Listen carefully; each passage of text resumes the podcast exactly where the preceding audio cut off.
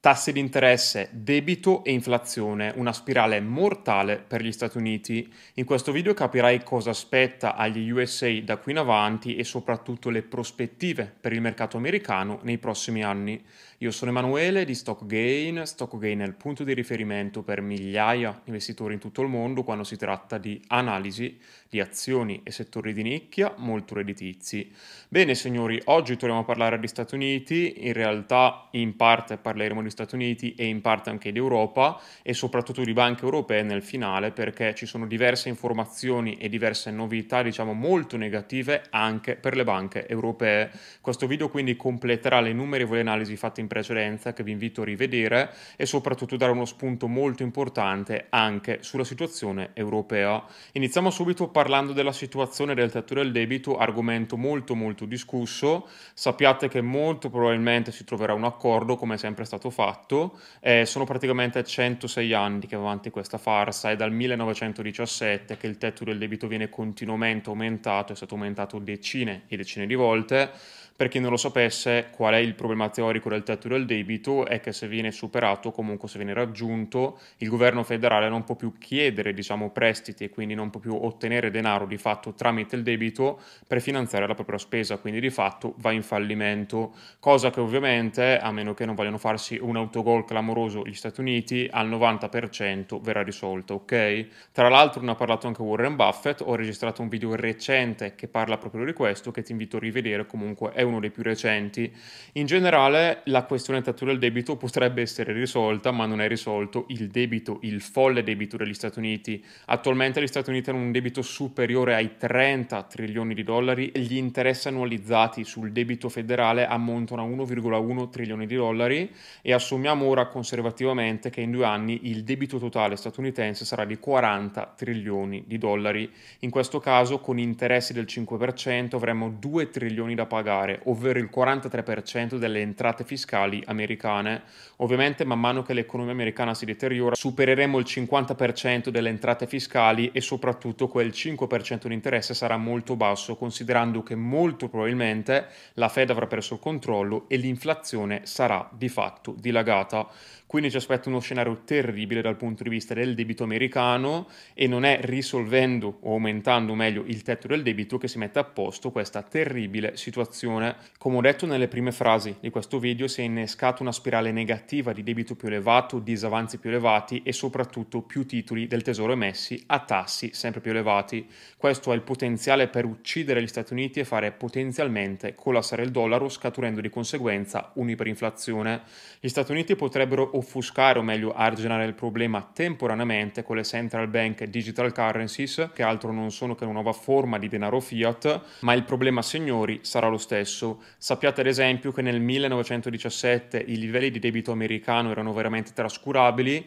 a metà del Novecento abbiamo già superato i 400 miliardi di dollari, quando Nixon ha slegato l'oro dal dollaro siamo decollati arrivando a 1,7 trilioni di dollari fino alla critica situazione attuale, dove come detto in precedenza il debito pubblico ha superato i 30 trilioni di dollari. Tra quei due anni delle stime conservative dicono che arriverà a 40 trilioni e chissà poi cosa ci aspetta da qui ai prossimi 5, 10, 15 anni. Se vedremo effettivamente dei numeri fantasiosi, se gli Stati Uniti andranno in default, qua potrebbe accadere veramente di tutto, c'è anche lo status del dollaro che è in pericolo e in generale è un trend comunque che potete chiaramente monitorare, negli ultimi anni sta salendo in modo verticale il debito, la situazione è tutt'altro che rosea nonostante ci sono gli investitori ignari di tutto, con due bei prosciutti davanti agli occhi che ignorano completamente la situazione e continuano a investire nello stesso modo. Sappiate signori che questo si rivelerà un approccio fallimentare fare e soprattutto investire in modo passivo non permette di tutelarsi in nessun modo da questi scenari, perché si acquista di tutto, si acquistano titoli di varia natura, di vario genere e alla fine si è esposti pienamente all'economia, può essere Stati Uniti, può essere economia mondiale, eccetera, eccetera. L'unico modo per salvarsi dai periodi complicati, come ad esempio sono stati gli anni 70 ed è in arrivo comunque e sono in arrivo tempi ancora peggiori degli anni 70, penso che lo stiate capendo, Eh, anche qua a vedere gli indici sui massimi, come lo era il Nasdaq ad esempio nel 2000, avete visto che poi sono passati anni e anni prima di tornare a vedere quei valori. Ci aspettiamo che la situazione sia ancora peggiore oggi perché ci sono un sacco di eventi, un sacco di casistiche che combaciano perfettamente e causeranno conseguenze veramente negative per i mercati. Non saranno solo gli Stati Uniti a soffrire, ma tutte le nazioni occidentali, mentre invece i produttori di materie prime potrebbero vivere un periodo d'oro. L'elenco include gran parte del Sud America, del Medio Medio Oriente, della Russia, dell'Asia, i blocchi di potere in espansione dei BRICS e della SCO saranno le potenze più forti in cui si svolgerà una parte molto crescente del commercio globale.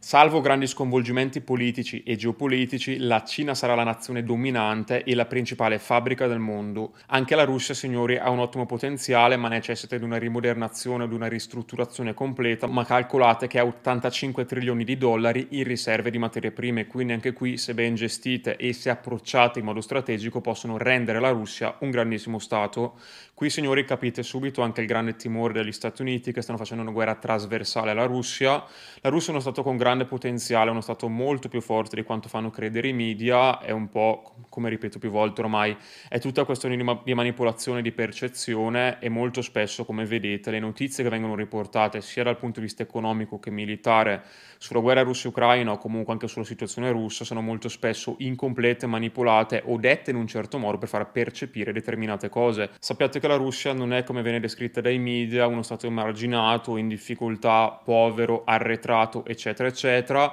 In questo contesto, soprattutto con prezzi delle materie prime molto elevati e scarsità di determinate materie prime, la Russia diventa sempre più potente, sempre più influente e ovviamente non è un paese comodo per i rivali occidentali. Capite benissimo che si sta anche creando un nuovo blocco e che potenzialmente da qui in avanti entreremo in un'era di conflitti, in un'era molto complicata per i mercati e per l'economia, dove pochi titoli e pochi asset faranno bene. Purtroppo ci sono anni, diciamo, dove accadono cose che sarebbero dovute accadere in decenni e decenni invece dove non accade nulla. È successo così, diciamo, negli scorsi due decenni che sono stati tendenzialmente tranquilli, ci sono stati sì brutti eventi, ma non sono lontanamente paragonabili a quanto accaduto negli ultimi due anni. Sono shock veramente forti questi. Poi i mercati a breve sono irrazionali, ma a medio e lungo termine si riallineano alla realtà e i soldi veri nei mercati si fanno a medio e lungo termine, quindi avendo la giusta visione, ok? Torniamo ora a parlare della situazione finanziaria che è molto precaria, molto complessa ed è tutt'altro che risolta la situazione, come invece sostengono alcuni funzionari banchieri.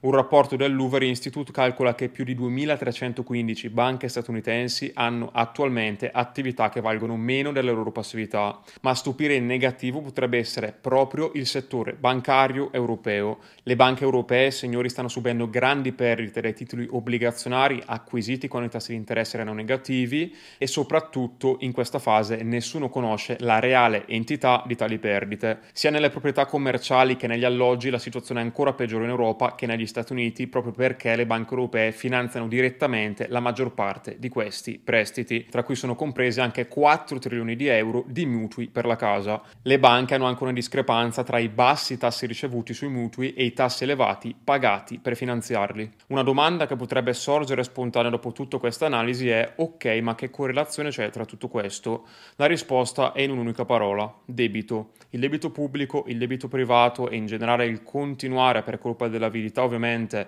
a voler ottenere di più, a fare di più, a rischiare sempre di più. Ovviamente tutto questo stimolato dalle folli politiche delle banche centrali con i tassi di interesse ultra bassi ha alimentato un'enorme bolla del debito, sia pubblico che privato. Abbiamo questo problema in Europa, negli Stati Uniti e in generale in gran parte del blocco occidentale. L'Occidente sta letteralmente annegando nel debito e soprattutto l'Occidente, oltre ad avere il problema del debito, ha anche il problema dell'inflazione. Ok, l'inflazione rischia di scaturire brutte rivolte sociali, di demolire ulteriormente le valute occidentali, valute che negli ultimi anni hanno perso gran parte del loro valore. Il dollaro praticamente contro l'oro dagli anni 70 ha perso più del 98% del suo valore. Quindi capite che tenere la liquidità, ovviamente tenere il denaro, che può sembrare a breve termine la scelta più saggia e più sicura e della verità, a breve termine il denaro è la cosa più sicura, ma a lungo termine è l'investimento peggiore del mondo. A lungo termine tenere la liquidità impoverisce letteralmente e cancella ricchezze. Avevo già fatto un esempio in passato di come con 30 dollari negli anni 30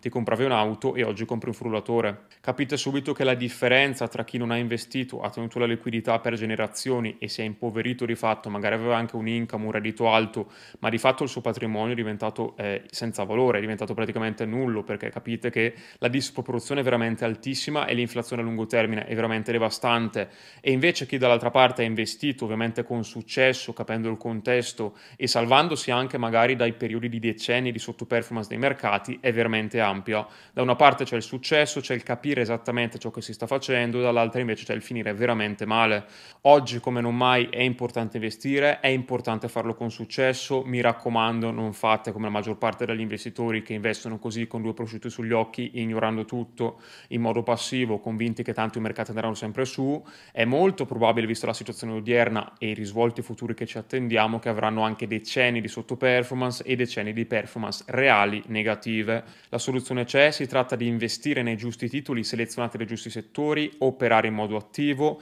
sapere esattamente quando entrare e quando uscire in un titolo, perché anche qui molti possono sì anche essere bravi a individuare i titoli, anche se oggi è molto complicato, ma è ancora più importante sapere quando uscire, sapere quando prendere i profitti, sapere quando incassare ed eventualmente spostare il denaro altrove. Molta gente che ha investito magari 99 su 100 era casualmente nel 2021 avendo buoni risultati, si è trovata anche con performance del 100%, 200%, non è stata in grado di sapere che doveva uscire, che i mercati erano in procinto di un brutto crollo, che l'inflazione stava riemergendo, non sapevano niente di tutto questo, hanno continuato a tenere i titoli e ora si trovano in perdita del 70, 80, 90%. Mi aggancio poi a una celebre frase di Warren Buffett che dice che investire è semplice ma non è facile. In che senso? Nel senso che, ahimè, aprirsi un conto investimenti e comprare delle azioni lo può fare chiunque in qualche minuto, massimo qualche giorno, tempo che ti aprono il broker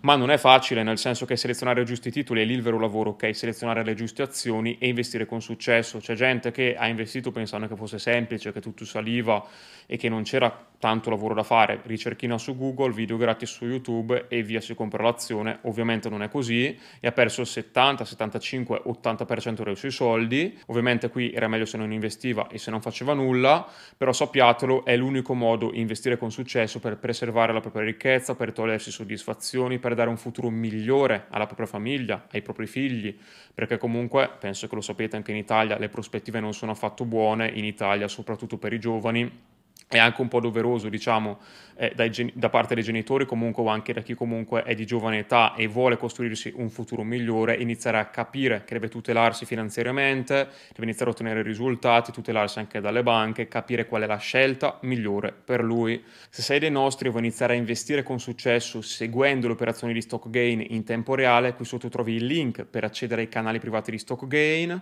dovrai prima candidarti e solo se idoneo verrai inserito nel canale più adatto a te. Vi saluto signori e ci vediamo in un prossimo video.